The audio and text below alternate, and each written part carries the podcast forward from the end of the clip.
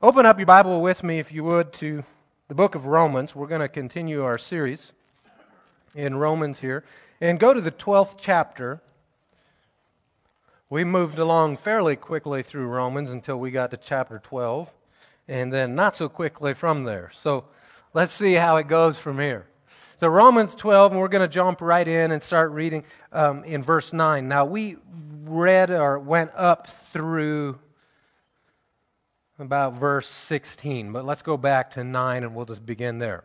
Let love be agape love. Let love be without hypocrisy. Detest evil. Cling to what is good. Love one another deeply as brothers and sisters, sisters or as family. It's, it's familiar love. Take the lead in honoring one another. Do not lack diligence and zeal. Be fervent in spirit. Serve the Lord. Rejoice in hope. Be patient in affliction. Be persistent in prayer. Share with the saints in their needs. Pursue hospitality. Bless those who persecute you. Bless and do not curse. Rejoice with those who rejoice. Weep with those who weep. Live in harmony with one another. Do not be proud. Instead, associate with the humble. Do not be wise in your own estimation. Do not repay anyone evil for evil. Actually, let me stop there because here's where we're getting into uh, new ground. Um, backing up a little bit to verse 14 Bless those who persecute you, bless and do not curse. Was there ever a time in Scripture where it was the right thing to do was to curse? You look at me like you think it's a trick question. There's actually several times it was the right thing. So I'll, I'll read several of them to you. I expected it to go over about like it did. Acts 13, verse 6 is where I'll begin on this one, 6 through 12. So, the background here is they'd been sent out by the Holy Spirit. They sail down to Cyprus. They arrive in verse 5. They proclaim the word of God in the Jewish synagogue. They also had John as their assistant. When they traveled the whole island as far as Paphos, they came across a sorcerer, a Jewish false prophet named Bar Jesus. He was with the proconsul, Sergius Paulus an intelligent man. This man summoned Barnabas and Saul and wanted to hear the word of God.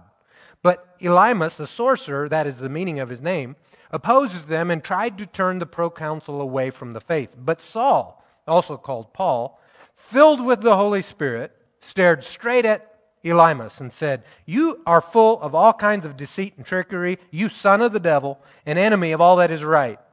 Won't you ever stop perverting the straight paths of the Lord? Now look, the Lord's hand is against you. You are going to be blind and will not see the sun for a time. Immediately a mist and darkness fell on him, and he went around seeking someone to lead him by the hand. Look at the result. Then, when he saw what happened, the proconsul believed because he was astonished at the teaching of the Lord. So, in a sense, that was a curse, wasn't it? Galatians 1 8 and 9. Paul says, Even if we or an angel from heaven should preach to you a gospel contrary to what we have preached to you, a curse be on him. As we've said before, I now say again if anyone is preaching to you a gospel contrary to what you received, a curse be on him. Or in 1 Corinthians 16 22, if anyone does not love the Lord, a curse be on him. Our Lord come. So, is there a time where the appropriate thing is to curse? I don't mean cuss. I mean like Paul said, or like Paul did in Acts. See, the difference is, is he was filled with the Holy Spirit. It was a thing of the Lord. And it was a judgment on that man. And then the result was someone coming into the kingdom. What Paul is speaking about here in Romans is, is when bless those who persecute you, because usually our reaction, what our flesh wants to do is when someone comes against us, well, those dirty dogs, we want to curse them. And he's saying, don't do that. The exception to the rule is obviously if the Lord tells you to do something. But that's going to be the exception, not the norm, right? We bless, we do not curse. And James, he says, you know, you don't have sweet water and bitter water come from the same spring. And out of the same mouth, blessings and cursings should not come.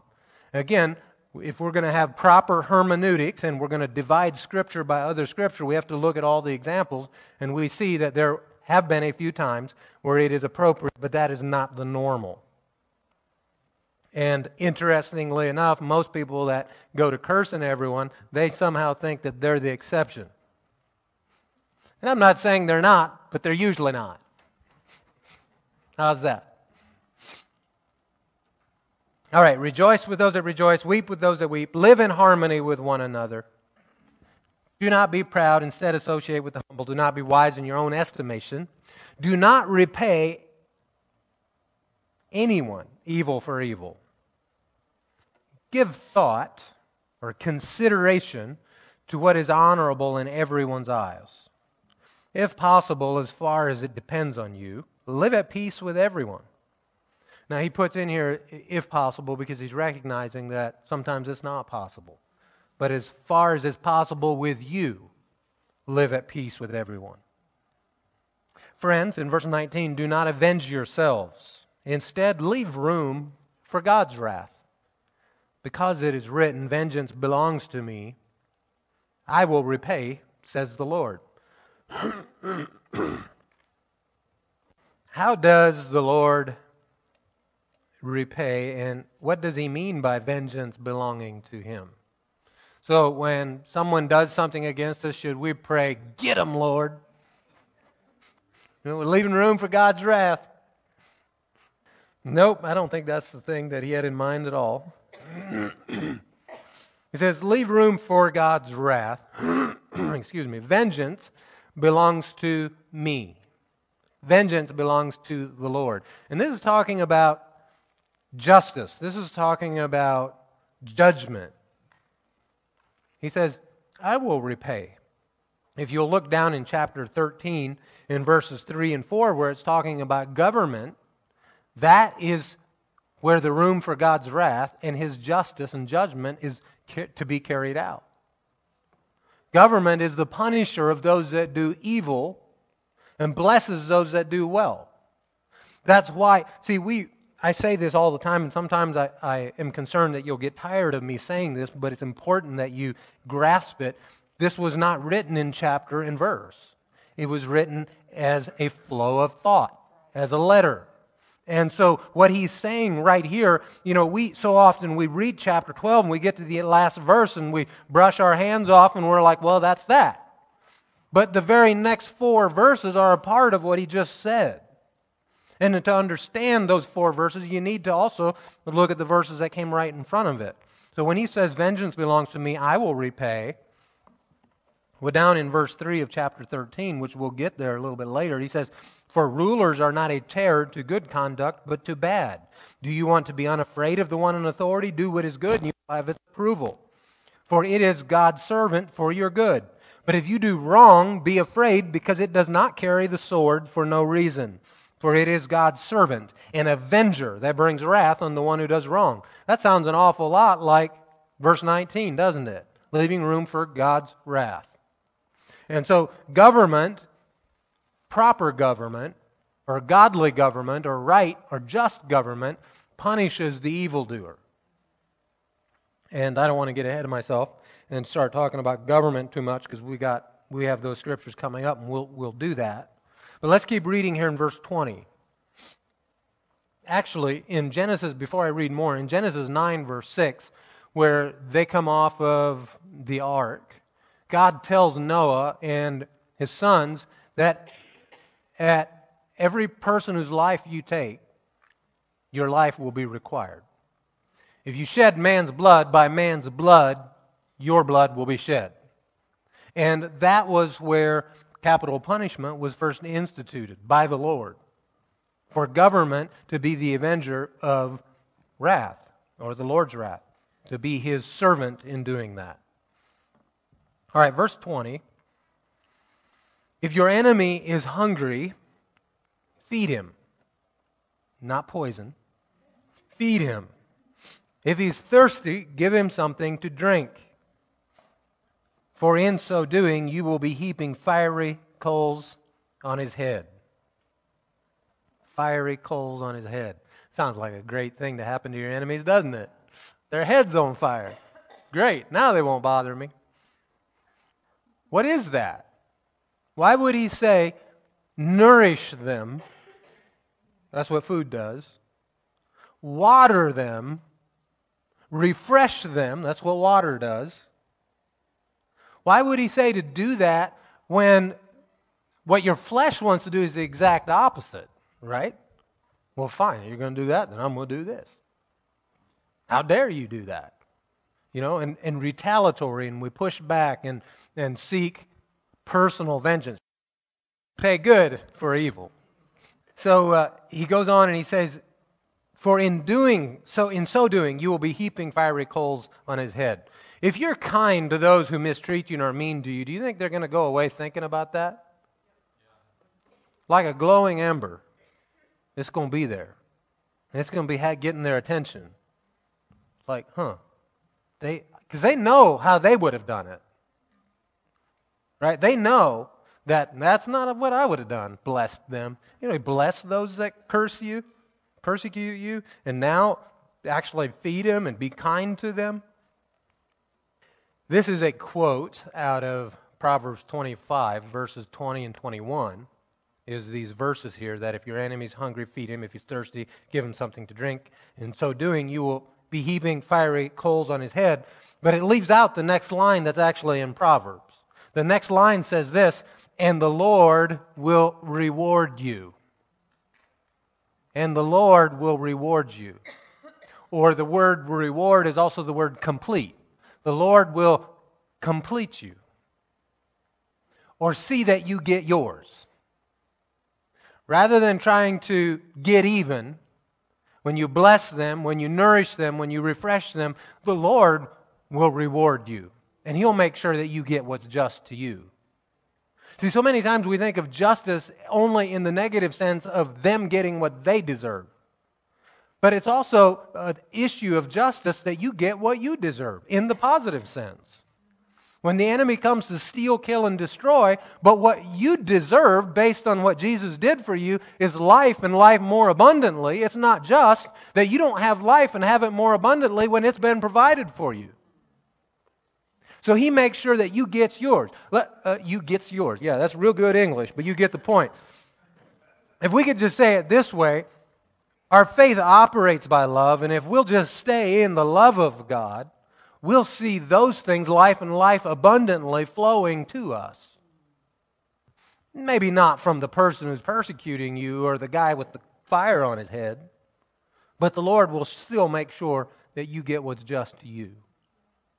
In verse 21 do not be conquered by evil, but conquer evil with good. See, take the offensive is how the, uh, the one translation I read, by the way, I would like to read. Last week, I read to you from that Phillips translation that I brought, and I read Romans 12, and I was puzzled how that, man, it just wasn't nearly as powerful as I thought when I read it in my office. Like, and if you remember, I read that last line like two or three times. I said I was getting the emphasis wrong. And truth be told, when I was done and pretended like I got it right, I'm going, well, that was weird. That didn't make sense at all. And so I go back home to the office and I'm like, I got to read that again. Well, here in that Bible I was reading to you, there was, um, there was a, it was a misprint. And it was missing an entire line. So that's why it wasn't making sense. No matter what kind of emphasis I was putting on where. So let me read those two verses to you now. With eyes wide open to the mercies of God, I beg you, my brothers, as an act of intelligent worship, to give him your bodies as a living sacrifice, consecrated to him and accepted by him. Don't let the world around you squeeze you into its own mold but let God remold your minds from within so that you may prove in practice that the plan of God for you is good, meets all his demands, and moves towards the goal of true maturity. That reads so much better than last week. Hallelujah. All right. So we got that one straightened out. I got home and I asked, I forget which one, maybe it was Carson or someone. I was like, Did that make sense to you? And they're like, No. Well, yeah, it didn't me either. All right, so we're going to overcome evil. We're going to conquer evil with good. We're going to take the offensive. Instead of cursing the darkness, we're just going to turn on the light. Now he goes right on with what he's saying. Let everyone submit to the governing authorities. Let everyone submit to the governing authorities. You know, the word submission and submit is a very much of a misunderstood word, and it's a hated word, and people don't like it because they get the wrong idea about it. And the word submit or submission simply, the word sub means under. The word mission is pretty clear, under the mission, right? So if you are an officer in the military and submission is required of you, it means you're under their mission. Whatever, whoever from the top, wherever the mission came down from, you're under that mission. That's what submission is. And the problem is, is that people have equated, they think submission and obedience is synonymous with each other, and they're not. They're totally not the same thing, and they can be actually unhooked from each other. You can be completely in submission but not obedient, or you can be obedient and not in submission. I'll make it, I'll make it simple for you. For those of you that have children or had children, you know there's times that they obey, but they're not in submission. Right? So you can force obedience, but you can't force submission because that's a thing of the heart. That's something only you can choose to do. You can make them obey, but you can't make them submit. So sometimes a child will obey but not submit, or if the, a father, the head of the home, would ask one of his children to go kill the neighbor. You know, they, they really hacked me off today. I want you to go over and just put a knife right in his back. Well, they should not obey that, right? That would be wrong. So while they're in submission to dad, I can't obey that. That's wrong. So you can be in submission to someone without in obedience to them. And so here, one of the things that actually, I'll, give you some examples of this. I think you're going to need need some examples. If, uh, if you go over to Acts four, and I'll show you something here what I'm talking about. So let everyone submit to the governing authorities, since there is no authority except from God. And the authorities that exist are instituted by God. That's our first verse in Romans 13. But in Acts chapter 4, if you look down, so Peter and John um, had been arrested because they, they healed that guy, the lame guy, and so everyone gathers around, they begin preaching, and anyhow, long story short, they get arrested. The authorities Jewish authorities tell them they may not minister like this anymore. And look down in verse 18 of chapter 4. So they called them and ordered them not to speak or teach at all in the name of Jesus. Peter and John answered them, Whether it's right in the sight of God for us to listen to you rather than to God, you decide. For we are unable to stop speaking about what we have seen and heard.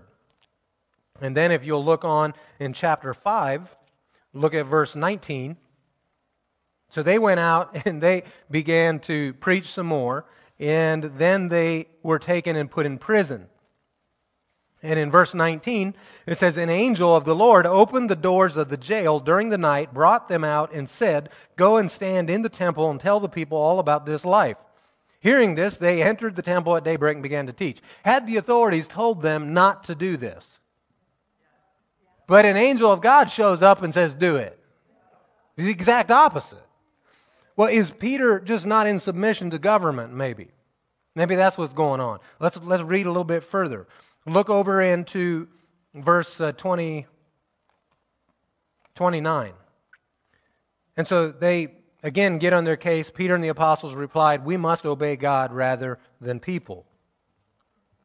But if you look now all the way over in 1 Peter chapter 2, let's see something that Peter wrote. So the same guy that did those things is now saying in 1 Peter 2 something to the contrary. Well, someone went and moved Peter in my Bible again. Look at verse 13. Submit in chapter 2, 1 Peter 2:13. Submit to every human authority because of the Lord, whether to the emperor as the supreme authority or to governors as those sent out by him to punish those who do evil and to praise those who do what is good. So here Peter says, submit to them, but over here he didn't obey them. So is this in contradiction to each other? No, not at all. He is submitted to the authorities, but he's also submitted to the Lord.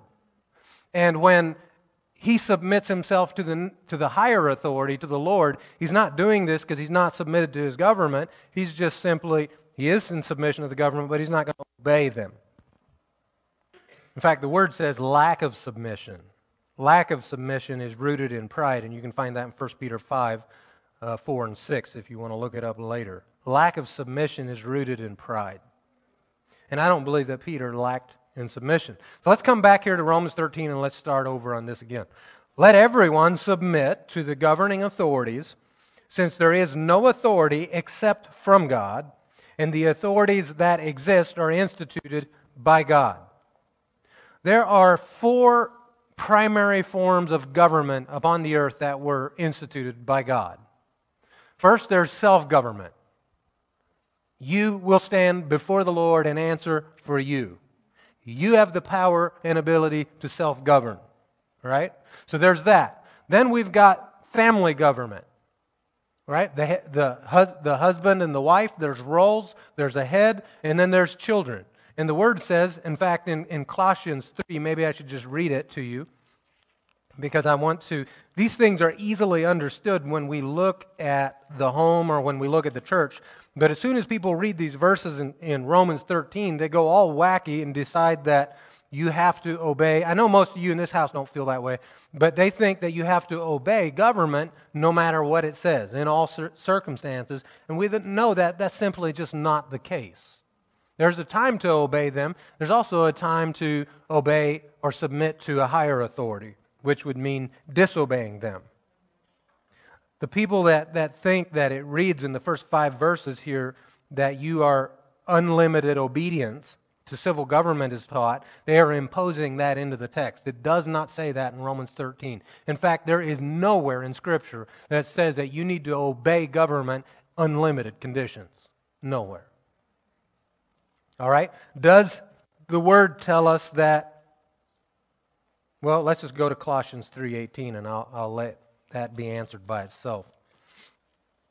Wives, submit yourselves. Notice it doesn't say, husbands, make your wives submit. It's something they choose to do. Wives, submit yourselves to your husbands as is fitting in the Lord. And In fact, if you'd read it in, in Ephesians, it says, in everything. And it doesn't even give the as in the Lord clause. But because we're good students of the Word, we go back and we study other places and we look, we know that it would be wrong for a wife to violate Scripture and violate the command of God and to do wrong and to go out and steal or kill or, or any of those things if her husband's asking her to do those things, even though it says submit to them in everything. We all know, well, yeah, of course, there's exceptions. When it violates God's law, then those things are absolutely out. Well, here in Colossians, it says, Wives, submit yourselves to your husbands as is fitting in the Lord. There's your clause. As is fitting in the Lord. But in Ephesians, it doesn't say that. But we can still add it there because it says it here. Also, he goes on, he says, Husbands, love your wives. Don't be bitter toward them. Children, obey your parents in everything, for this pleases the Lord. So we see a government here. We see a structure. And we know that heads of households, that position is ordained by God. It's a godly position. But does that mean that every head of households is a God ordained person? No. No. We have horrible fathers out there that don't deserve the title at all. And just because the position is ordained by God doesn't mean they are, or that they're doing God's will or carrying out the way godly home would, should look. All right? So then that was uh, number two. Number three, the third form of government is church government. And we find that in Hebrews chapter 13, verse 7, you can see um, he makes a statement about obeying those. that are leading you, or depending on the translation you have, it'll read a little bit differently. But let's just look at it. Hebrews, or I'll read it to you. Hebrews 13 7. Obey your leaders and submit to them. It says both things here. Since they keep watch over your souls. So this isn't talking about civil government. This is talking about your pastors and your apostles and your, your leaders in that way. They keep watch over your souls as those who will give an account, so that they can do this with joy, not with grief, for that would be unprofitable for you. But we all know that if your pastor or your leaders ask you to violate Scripture and to do wrong, we, it's an automatic. We all know, of course, they shouldn't do that. Of course, you shouldn't submit and obey to that. And, but yet, when it comes to government, people go, oh, but they have the unlimited clause. No, they're just like the home, and they're the fourth primary form of government, is civil government. Right? So you've got self government, you've got family government, you've got church government, and then you have civil government. And in civil government, there are clear limitations placed upon them right here in this text in Romans 13. So, I'll just start at the top again and I'll, I'll, begin reading in verse 1. Let everyone submit to the governing authorities, since there is no authority except from God. And by the way, Hosea 8 4, this is the Lord speaking, and he says, he says, they have installed, selected leaders and installed kings that I have not appointed or chose. So is the place of a king anointed? Yes. But were those guys? No. So the Hitlers of the world, or the Bidens of the world, are not anointed by the Lord. Especially not when they're put there by fraud or by other things. That doesn't mean that we shouldn't honor them or even be in submission to our government, but we'll, we'll cover more of that as we go here. It says, all these authorities that exist are instituted by God, so they were his idea. In verse 2, so then, the one who resists the authority is opposing God's command, and those who oppose it will bring judgment on themselves. Obviously, he is talking about when that government is set up in God's way. Because otherwise, Peter would have been brought judgment on himself, right, for opposing and going against what his leaders told him to do. He said, No, we're going to obey God rather than man. So this is speaking of godly government. Verse 3 For rulers are not a terror to good conduct, but to bad. There's a reason those of you that speed brake when you see the police beside the, the, the road, right? Right? You see, you go, whoa, we got to slow down because you don't want to have that conversation with him. Some of you look at me like, oh. The funny thing is, is that even when you're driving the speed limit, you'll brake. You just want to make sure. I done sidetracked myself. Let's back up. Verse 3 For rulers are not a terror to good conduct, but to bad. Do you want to be unafraid of the one in authority? Do what is good, and you will have its approval. Again, this is right government.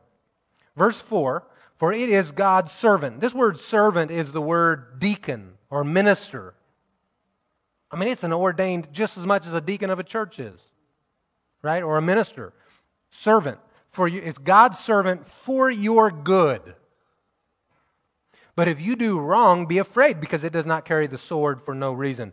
And just FYI for those people that think capital punishment is wrong, swords were not given to torture. The punishment of a sword is death. Swords weren't given for spankings right? It was capital punishment. This is God's servant, God's justice. All right? He goes on and says, For it is God's servant, same word again, an avenger that brings wrath on the one who does wrong. Therefore, you must submit not only because of wrath, but also because of your conscience. So we see here that good government, godly government, government the way God has in mind, is one that blesses those who do good and punishes those who do evil. But we don't have to look far to see government that's gone wrong, do we? Where it's, it's punishing those who do good. You know, 2020 was a perfect example of that. Punishing people that went to church, punishing people that were doing good, versus helping those who were doing evil. So there are clear limitations right here. You know, an interesting thing, some people go, well, yeah, but the government's saying to do this, and so I'm absolved of, of the guilt of this thing. Not so fast. Do you remember the Nuremberg trials? Where after World War II, all of Hitler's cronies and guys, they started picking these people up and arresting them. They went all over the world and hid. But they'd found them and brought them to trial. And these guys' claim was that we were just following orders. And the truth is, if we didn't follow orders, we'd probably get the axe ourselves. So we were just following orders. But that didn't fly. They were held accountable for their actions. And the same thing is true in our military today. Has been. It's not always, because we can look at cases on both sides of it, but where you are still personally responsible for what you do. You can't just say, I was following orders. You know, the general told me to go kill the neighbors. No, there's rules of war, right? And so I don't care what he said to you, there's now higher laws at play. And it's the same way in every other category. That there's always higher laws that you have to look to and submit to and obey. And in the process, it might cause you to disobey or even resist something else. You know, just a few ex- more examples of this that I'll mention. Remember the in Exodus chapter 1, the midwives that Pharaoh said, You guys need to kill all the babies being born, and they wouldn't do it. And it's, they disobeyed a direct order. And he had the right and the authority to make decrees, but he made a wrong decree. And so they disobeyed, and it says the Lord blessed them and gave them families for that, for that very reason. He blessed them for their disobedience, but their obedience to a higher moral law. Or how about in Hebrews 11:23 where it talks about Moses' parents uh, in that same time frame. And it says that they did not fear Pharaoh's command and instead hid him. And that was blessed by the Lord. It was considered an act of faith. It's in the faith chapter. Or we could look, you know, I already talked about Peter, where they didn't obey. It's better to obey God rather than man. Um, Daniel. The book of Daniel is a great, great place to see examples of this. You have the three Hebrew men that were thrown into the fiery furnace. Now, they stayed honorable in all of it. They didn't call him names. They didn't none of this stuff. They were like, oh, king, and all of this stuff, you know. But they still, we're not going to do that. We can't do that. We're not going to obey that. And the Lord spared their lives and was in the fire with them. Or Daniel, when they said, you know what? No more prayer. No more prayer. It says, once he knew that law was put in place, he deliberately and openly broke that law. After knowing it was in place, he goes and opens. He could have prayed with his window shut, and no one would have known but in the sight of everyone, three times, he submits to a higher law and breaks this one. In fact, in Daniel 6 and verse 22, he says something that I think is very telling. He says this when the king comes to get him. And he says, you know, he's, he spent the night with the lions. And um, now the king shows up and yells out his name. He says, I'm here. He says, I have committed no crime against you. It was the king's law that he broke. But what we see, he says, I have committed no crime against you. An immoral law or an unjust law is no law at all, according to that. Is no law at all. All right, let's continue here. Therefore, uh, verse 5 Therefore, you must submit not only because of wrath, but also because of your conscience and for this reason you pay taxes, since the authorities are God's servants, continually attending to these tasks. How many of you, that's your favorite verse? I hear a groan. Yeah. I understand your pain, but we still pay it. Pay your obligations to everyone, taxes to those you owe taxes, tolls to those you owe tolls, respect to those you owe respect, and honor to those you owe honor. All of that set in relation to governmental authorities. He goes on and says, Do not owe anyone anything except to love one another. So that's the one debt that you can have outstanding continually. Right? Because you can't pay that one back. And by the way, some people think that this scripture means you shouldn't borrow money, and I don't, I don't believe that's the case. Because in scripture, it does say that, you know, that you're a slave to the lender. And it says some things like that, that borrowing money can be a curse, but it also gives them parameters on how to lend money. And if borrowing money was sin, he certainly wouldn't tell them how to lend it. It'd be like saying, you can't visit a prostitute, but you can be one. That doesn't make sense at all, right? So he's, he isn't saying you, because we have places where he says, if you're going to lend money, do it this way. Don't, don't do interest this way. And it gives them how to do it. Well, if you owe somebody something, that means that it has come due and you didn't pay it. So if you borrow money, you don't owe that until it's due. At the next month's payment, that payment is due. And if you don't pay that payment, you now owe someone. Before that, there's no court, there's no nobody anywhere in the land that would say you owe. No. The agreement was I don't owe that yet. I don't owe that until the 15th of the next month, right? So make sure that you stay current on your don't owe anyone anything, except to love one another. For the one who loves another has fulfilled the law. The commandments do not commit adultery, do not murder, do not steal do not covet, and any other commandment are summed up by this commandment love your neighbor as yourself. And I just find it fascinating that he, he's talking to the individual. He, the context is civil government, and he immediately brings the law of God into view, giving them a standard of measurement. What's good and what's not? Well, obviously, this is good. And he just is saying, look, you guys, you walk in love with your neighbor. Love your neighbor as yourself. Verse 10 love does no wrong to a neighbor. Love, therefore, is the fulfillment of the law.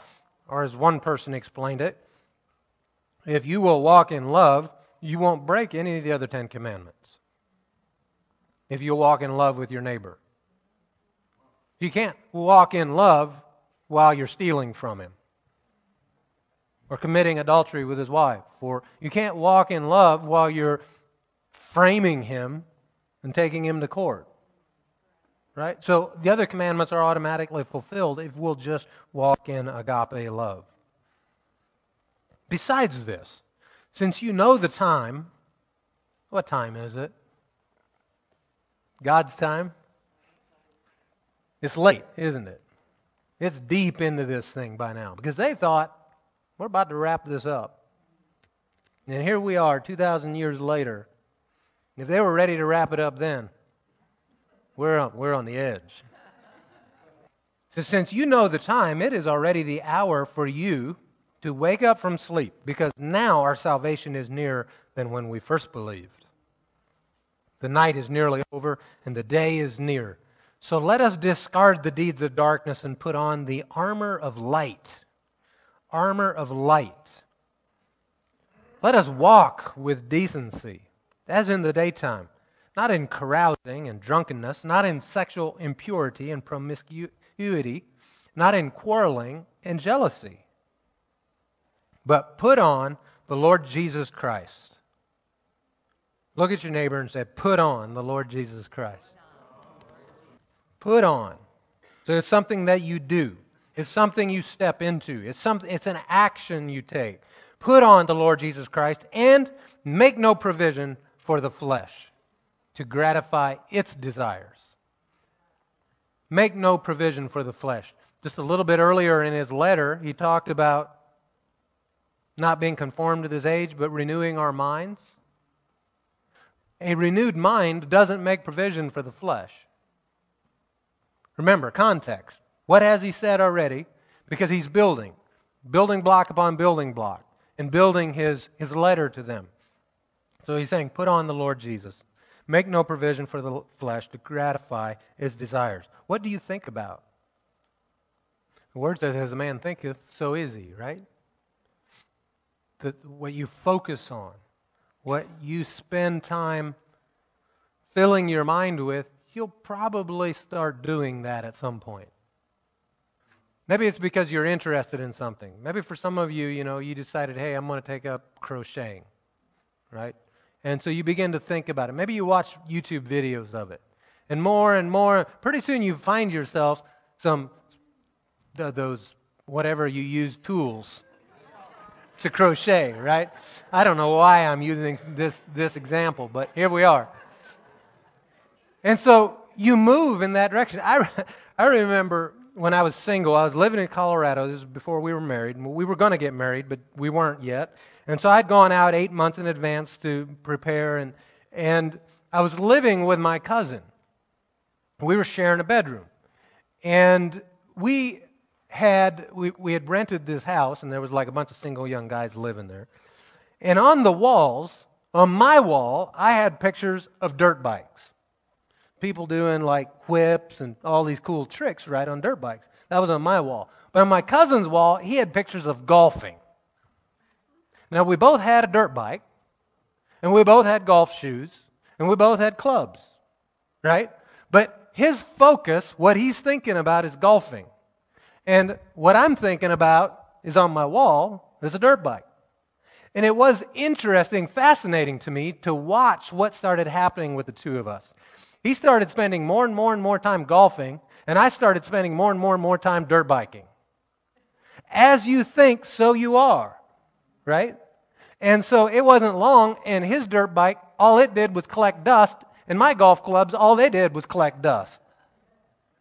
Because we moved in the direction of the dominant thoughts in our mind. And if you give way to a thought, it starts to grow. That's why it's so important that in talking about a renewed mind, it's so important that if you have a thought presented to you from the enemy, that you take that thing captive to the obedience of the Lord Jesus Christ and recognize that thought is not from me. It is from the enemy. He presented it to me. It doesn't belong to me. He'll try to convince you it's your thought and that it came from within you. And if you'll agree with that, suddenly you take on the identity of that thought. Huh, I just must be that. I remember hearing the story of someone, in fact, um, I even experienced this back in, uh, in Colorado. We went through some difficult times and we got really, really in trouble financially and all these things. And one day I am walking to my house from my in law's house. And this is like when things are really, really bad. We're, we're just being like hit from every angle. Some of it was from our own making, some of it was just an attack of the enemy. And as I'm walking to the house, there's nobody at home because my family's at the in laws. The thought crosses my mind just go in there and get your gun and end it. And for a moment, I had this kind of horror on the inside of, am I suicidal? Well, guess what? The enemy's right there to tell you, yeah, you're suicidal, right? Because that's what suicidal people do. They think about killing themselves. And you just thought about killing yourself. But I was also sharp enough to know that, you know what? I've never before had this thought. This is not who I am, and that thought does not belong to me. And so I took authority over it immediately. In the name of Jesus, I bind that thought and take it captive to the obedience of the Lord Jesus Christ. And I absolutely will do no such thing. And, and it was over. No more was it presented to me, none of that. But my point is, is when the enemy presents a thought to you, if you will take ownership of it and think it's from within you rather than from without, because come on, who lives within you if you're born again? So your spirit and the spirit of Christ is not going to take part in any darkness. So when an evil thought comes, it doesn't matter if it's lust, it doesn't matter if it's theft, it doesn't matter, whatever. It's from outside. And it's being presented to you, and then you can recognize that's not from me, that's from beneath, I am from above. And so that doesn't belong, and you have no place in me. That's what I'll say to thoughts when they're presented to me. You have no, you have no place in me. I'm from above, and you are from beneath. And I'll just speak to them that way. And so it's very, very important that you realize and recognize that your renewed mind is the mind of Christ on the inside of you. And that as you take the word and mold and shape your thinking, your actions will begin to line up with that. And everything that we read in chapter 12 about Christian ethics, love and hating evil and working all our way down, not, not being retaliatory and seeking revenge, not um, shirking our primary duty of love, but walking in the fulfillment of that, putting on Christ, putting away darkness, and walking in the Spirit of Christ is all of that comes from a renewed mind and a renewed thinking that is feeding on the Word of God. Uh, worship team, you can come. I'm going to read this while they come. I'm going to close with this scripture, and I'm jumping ahead in Romans.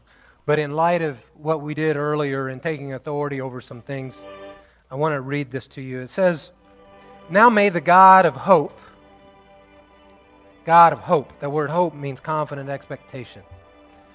The God of confident expectation, fill you with all joy and peace as you believe. Everyone say, As I believe. As I believe. The believing is so important. We prayed, we took authority over some things, we cut it off tonight, and I believe it's finished. That's finished. We're moving on to better and bigger things. So, as you believe, so that you may overflow with hope or overflow with confident expectation. What might it look like if you overflowed with confident expectation? It's going to get on everyone around you, isn't it? If you're overflowing with that, I mean, if you take a cup and you set it in the middle of the table and you begin to fill it until it's overflowing, what happens to everything else on the table? It gets some of what the cup's having. So be overflowing with that confident hope. How does it say this is going to happen? By the power of the Holy Spirit. So it's not a natural bootstrap thing, it is a God thing. Look at your neighbor and tell him this. You are God's story. You are God's story. Father, I thank you that you have given us your truth and your word. Thank you for your spirit. Thank you for the spirit of victory, of joy, of hope that passes all understanding. We rejoice in this, Lord. Father, I ask you to take these things that we learned tonight, the things that we've stepped into, and seal them in our spirit by your spirit. And when we begin to move away from that, Father, arrest us in our thinking and bring us back to the, to the, to the rock, to our strong tower. Remind us of your faithfulness again. And I bless you for it in Jesus' name. Let's worship him.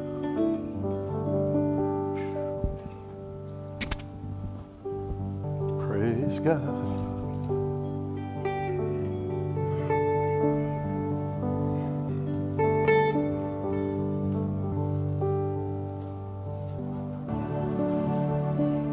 So I got to tell a quick story. So I was down in Virginia this past week for a few days, and uh, my dad's down there. He's 92. He has dementia, so he has a hard time remembering. And my sister heard the song "The Blessing," And uh, the way that starts is how my dad, as a pastor, would end every sermon. The Lord bless you. He'd always use that scripture at the end. So, so then when she was listening to the song, it talked about, may his favor be upon your family, their children, their children, their children. And because he doesn't remember well, she made a book for him. And in that book, she put pictures of all the family, you know, the children and their children and their children. And she labeled them all for him. So when he was listening to the song, it starts off and he's like weeping because he used to use that scripture. And then he got to see his whole family, extended family, people that he had forgotten that were part of it. And it was just something real special. So, so because of that, you're stuck doing the blessing tonight. Is that okay with you? And I want to speak it over you. I think after Sid prayed like he did, I want to speak a blessing over you. Because we're free from the junk that was coming against us. And this is what God says about you, okay? Good, good? Wow.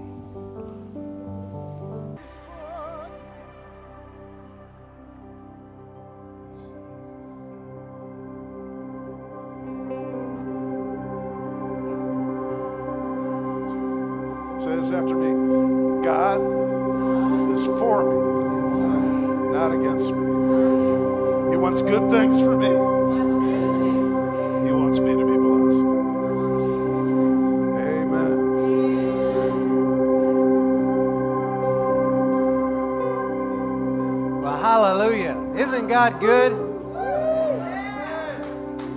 The Lord looked at the church service and he said it was very good. So go, be blessed. We have a time of fellowship downstairs as you go. Everyone's invited. One way that we love God is by loving one another.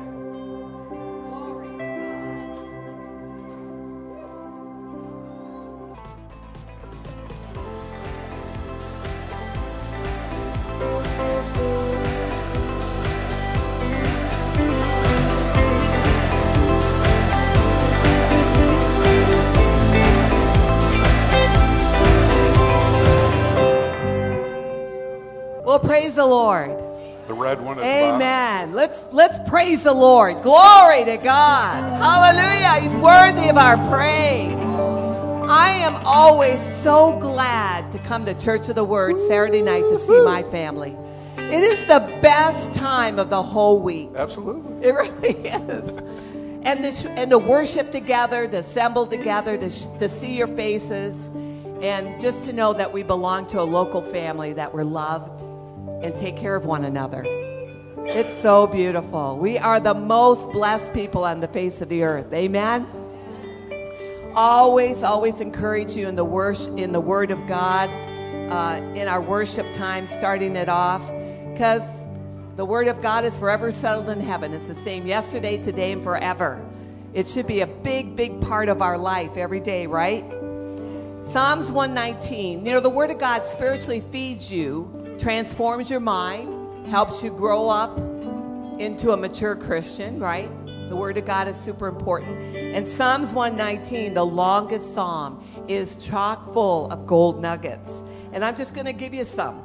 Tonight, it says in verse 89 Forever, O Lord, your word is settled in heaven. Your faithfulness endures to all generations. You establish the earth and it abides. Oh, how I love your word. It is my meditation all the day. How sweet are your words to my taste, sweeter than honey to my mouth. Through your word I get understanding. Therefore, I hate every false way. Your word is a lamp unto my feet and a light unto my path. Your testimonies I have taken as a heritage forever, for they are the rejoicing of my heart. I've inclined my heart to perform your statutes forever to the very end. I love your word. When's the last time you said that? I love your word, Lord. You are my hiding place and my shield. I hope in your word. Direct my steps by your word. Glory to God. You know, culture likes to train you and conform you, but let the word conform you and train you. Let the word of God that's forever settled, it doesn't change in different cultures or generations, it remains the same. It's the absolute on the earth today. Amen. Well, let's stand up together. Do you love the word of God? Yes. Do you love to worship the Lord? Well, you're in the right place tonight because that's what we're going to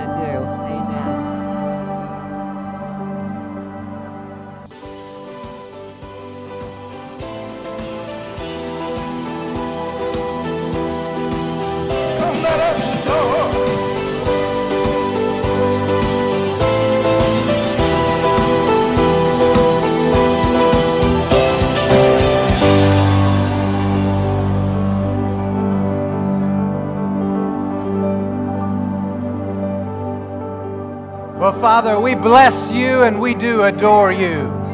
We thank you, Lord, that you are good. Every day, every morning, every noontime, every night, every evening, all the time, Father, that you are good and we recognize your goodness.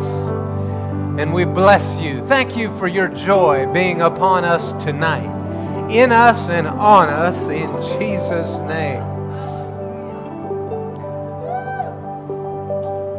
We have, uh, you may be seated just so that you can see better as we do this next thing that we're going to do. Those of you that are going to City Gate in the morning, I would invite you to come up and stand in the front here. Everybody that's going to City Gate, come join us up front. It's called the Army of the Lord for a reason. There's a lot of them. You know what? Uh, what we do down in City Gate and is important, right? And it's what happens when the love of God takes you over and possesses you, and you begin to minister to others. And so, uh, the things, the lives that are changed, the people that are ministered to, the children that are impacted, um, uh, we've heard from many of you many times of, about how much, how it's touched you, how it's changed you, how it's shaped you, right? And in my experience, at least, when I go on, overseas on the missions field, I feel like often I'm the most impacted, even though I went to impact people. And then I hear that from you here on a local level, right? And so uh, it's just so wonderful to be part of a family that takes these things as, uh, as an important, something that's valuable. So if you would, just stretch out your hands to them, to the Lord, and let's pray over them. Father, I thank you that you have given us these people, this family, to be a part of. Thank you, Lord, that you have given us your name and that we can minister your love to the people around us in our communities. I lift up each one of these here, Father, that are going tomorrow, that you would just come upon them with your Holy Spirit. Give them uh, eyes to see into the spirit realm and understanding to know how to minister. Bring into their remembrance the right scriptures, the right encouraging words for the right person. Lord, I ask you for divine encounters as they go, that you would put the right people at the right place to bump into them, and that they would be able to minister your love, minister freedom, minister deliverance, and bring people into the kingdom. Father, you have you said you translated us from the kingdom of darkness into the kingdom of light. So we just call forth light in Columbia and in every place that you go. Are you guys going to Lancaster as well? Lancaster as well, Father, I thank you that you go before us and that you send angels alongside of them to minister in your spirit, by your spirit, in Jesus' name, and amen. All right, we'll release the uh, children to their classes and the teachers to their places. And while they're going, I invite you to greet someone, welcome someone, invite those who have been sick back into the service. Well, good evening again to everyone. I am especially glad to be here tonight. How about you? Yeah. I feel like I've missed, well, and I have, I've missed several Sundays or Saturdays this month due to chicken pox, but now that's all behind us. Hallelujah. Anyhow, well, welcome to Church of the Word International. If it's your very first time, we'd like to just see you wave your hand at us a bit. Well, we, we know you're a regular. No one here for the first time. All right. Well, we are going to prepare to return the tithe. So if you need a cash envelope, amen. We're excited to obey the word, aren't we? If you need a cash envelope for your giving, you can raise your hand and the ushers will bring you one. I'm believing God to say the right things tonight. I always am, but I'm just going to ask you to believe with me. You know, he wants a message tonight. He wants to get something across to you tonight, even more than I do. So uh, my faith is on that I say what ministers to you, what you need to hear. And, you know, a couple weeks ago when I was here last, I, we started talking about how God is a God of increase. And aren't you glad about that? He's not a God of decrease. He is not the one that wants to see you going backwards. He wants to see us coming up.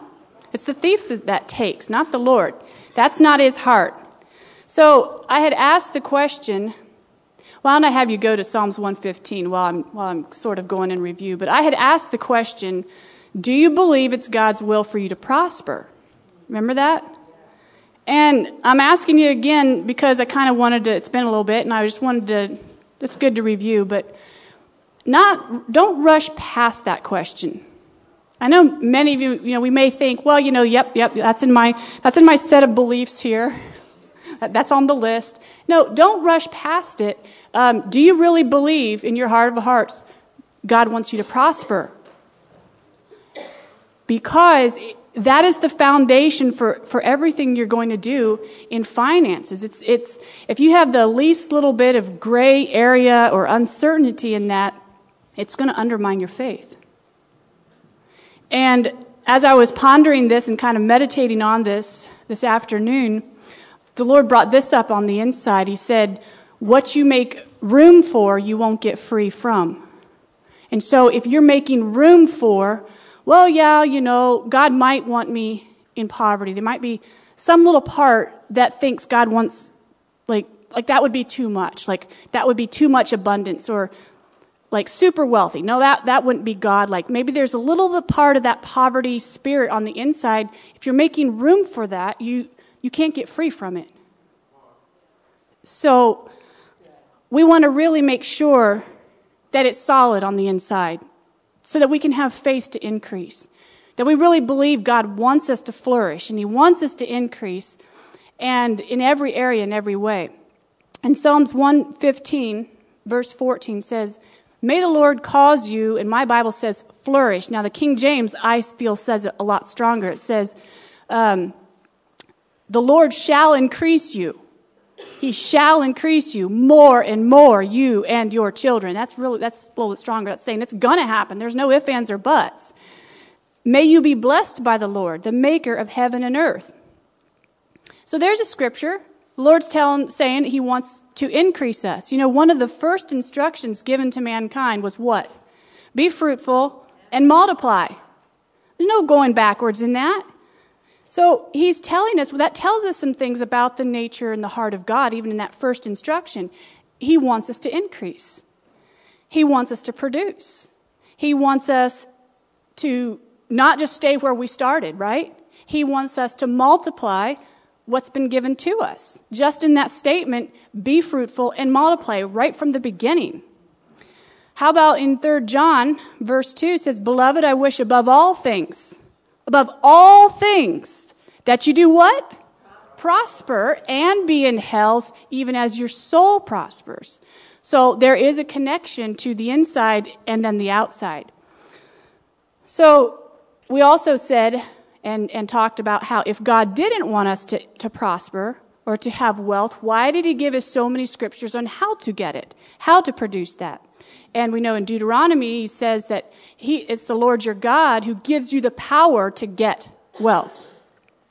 So I talked about how there are laws, and that's not original with me. Uh, you know, there's nothing new under the sun.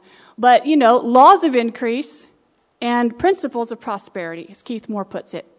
And one, I'm not going to put these in like order, but I do feel like this is the first one. I just, it's my personal feeling on this is number one. Turn to Proverbs 3, and I'll tell you number one. Number one, laws of increase God first. Honor the Lord. I mean, these kind of all, all the things I'm saying, they, they, they come together. Who do you serve? You know, Scripture tells us that we are to love the Lord our God with all of our heart, all of our soul, all of our mind and strength. And uh, we don't serve anyone other than Him. So you've got to make a decision. You've got to decide who you serve. Do you serve yourself or do you serve the Lord? You know, who, who's first? Mine and my stuff and my family? And my ideas and my plans or God's. We have to make a decision. And that has to, if we want to increase, that is the number one crossroads. God first. Honor the Lord. So, Proverbs 3, verse 9. Well, how do we honor the Lord? Well, we're going to read about it. It says, Honor the Lord with your wealth. That's pretty straightforward. with the first fruits of all your increase. Uh, my Bible says crops, or you could say yield.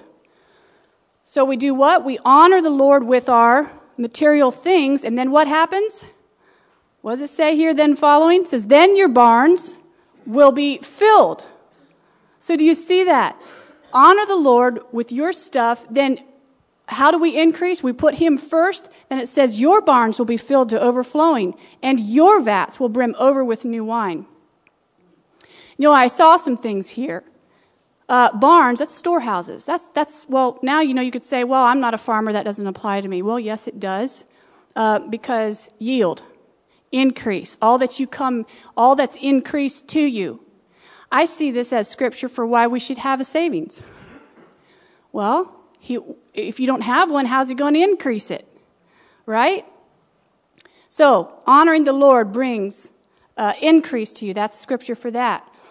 How about in Matthew 6:33? We're told what to seek first, that there's supposed to be a first. Seek first the kingdom of God. And then all these things are added unto you. So we see that the first principle is super super important. And you can't get away from tithing when you're talking about these things either. Money sort of fleshes out what's first. It always does. And money is an inanimate object, but it'll take on the nature of whatever's holding it, whoever's holding it, the heart that's holding it. So when it's in your heart to put God first, that's shown up in these ways. Malachi talks about bringing in the full tithe. Um, if you study out the book of Malachi, that's a book on honor and respect towards God. And he talks about how, return to me. And then he goes on and says, by bringing in this full tithe. And then what happens? Again, we're talking about laws that bring increase. God wants you to increase. He's shown us and told us how. Here's the steps God first, demonstrate it like this. So he says, bring in the full tithe. What does it say he'll do? He, he throws open the windows of heaven. I mean, that's, it's termed like that. Throw open the windows of heaven and pour out blessing until there's no more room to receive it. That is how it's said like that. So we see his heart to increase us. Follow the steps that he has set out. Uh, I'll just mention this. I think I'll talk about it more um, another time. But you know, I was thinking about the children of, of Israel when they first, when they crossed over the Jordan to uh, begin to take the Canaan land. Remember that?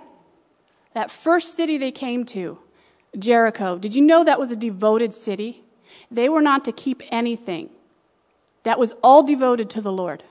So you see from the beginning, there's been this principle of God first. And then what? The whole rest of the land was theirs. But that first city, his. Part of that, that's like a first fruit. Like, anyway, we will, we'll look at that more, but that is the principle. Him first, God first. Settle that in your heart, and you will, you, as we act on that word, we will be increased. We will walk in the blessing of, that He promises. And He's so worthy of our honor. He's worthy of it. So let's take a hold of our tithe. Let's honor him with it. Thank him for being so good. Father, I thank you for your word, and I thank you that you have given us ways and laws of increase, that your heart is to see us flourish and, and to do well, to prosper. So, Lord, we just bring you the tithe. We honor you with it. We want to honor you with our life. Lord, I ask you to Bring us more revelation on these things. Open up our understanding on how we could do this more fully.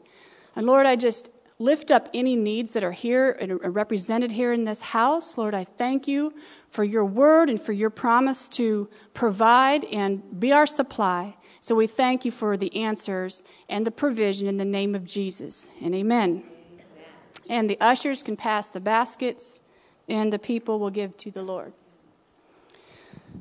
All right, a couple of things, actually, a lot of things in the bulletin. So, we're still in need of wool socks and winter gloves. There's a basket in the lobby that you can place those in. And I believe, are those also going to Citygate or is that another? Lancaster City Gate. Those wool socks and winter gloves we're collecting will go to them. The Christmas outreach is for the babies of Lancaster, so we're collecting diapers, baby wipes, and formula. And aligned Pregnancy uh, Services will be getting those items. So again, that box is in the in the lobby for that. So our Christmas party's coming up. So how many of you were at the Christmas party last year? Raise a hands. All right. How many of you plan to attend this year? All right. Awesome. So we would just love to see your names on the back. And uh, if you can make that happen tonight, that would be so appreciated. Makes it so nice when we know who's coming. Whether it be two or a hundred is great to know. So thank you for helping us out in that way. Also, we're collecting our CWI family Christmas cards. So if you want, you can put them in a box. We have that on the back table, and we'll help you pass those out.